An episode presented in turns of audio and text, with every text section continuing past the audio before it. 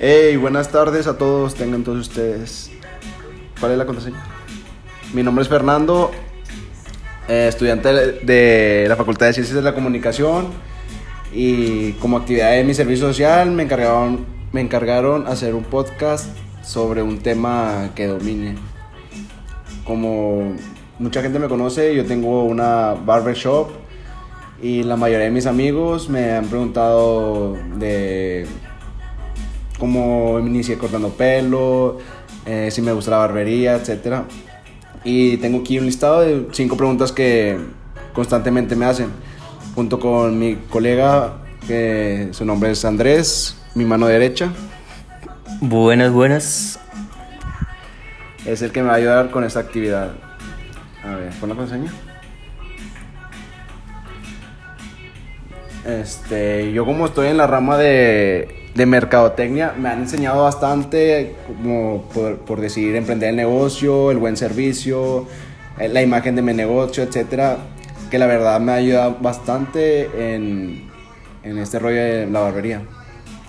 La primera pregunta que constantemente me hacen es cómo iniciaste cortando pelo. Y aún me acuerdo, yo te, estaba en, creo que fue en tercero de secundaria. Eh, me gustaba ese rollo de cortar pelo y, y em, echando a perder se aprende, como bien dicen. Y se lo cortaba a mi hermano y lo trasquilaba. ¿Tú cómo iniciaste? Pues, pues yo también, como eso de segundo de secundaria. Yo que viene de familia de mi parte. Creo que tú también, ¿no? Sí, sí, porque yo tengo un tío que está en el penal y corta pelo. Mi Eh. mamá ta- estaba en el penal y cortaba también. Y ahí me pasó una máquina y de ahí ya empecé. Otra- o- o- la segunda pregunta que me preguntan es, eh, podría ser, ¿tienes metas en un futuro con tu negocio? Y yo por mi parte, pues sí, o sea, quiero expanderme, quiero tener unas tres hasta cuatro barberías en diferentes sitios de Monterrey. ¿Tú, Andrés? Pues como yo digo que como todo, o sea, tratar de hacerlo como una cadena o, o de alguna o de otra forma crecer en, en el mismo, en la misma rama, se podría decir. Sí, yo siento que como colegas, yo siento que mejor juntos podemos hacer grandes cosas o algo- como todo puede pasar. En un futuro uno le dé por su lado, yo por el mío, pero pues de las metas las tenemos claras y creo que casi iguales.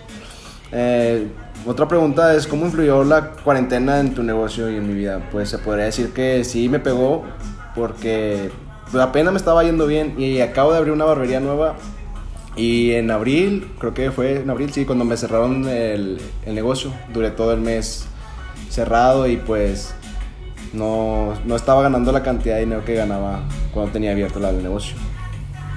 Yo creo que en general afecta de, una u otra forma, eh, hubiéramos estado abiertos o cerrados, ya sea por el miedo de la gente a pues llegar a un lugar cerrado donde hay mucha gente.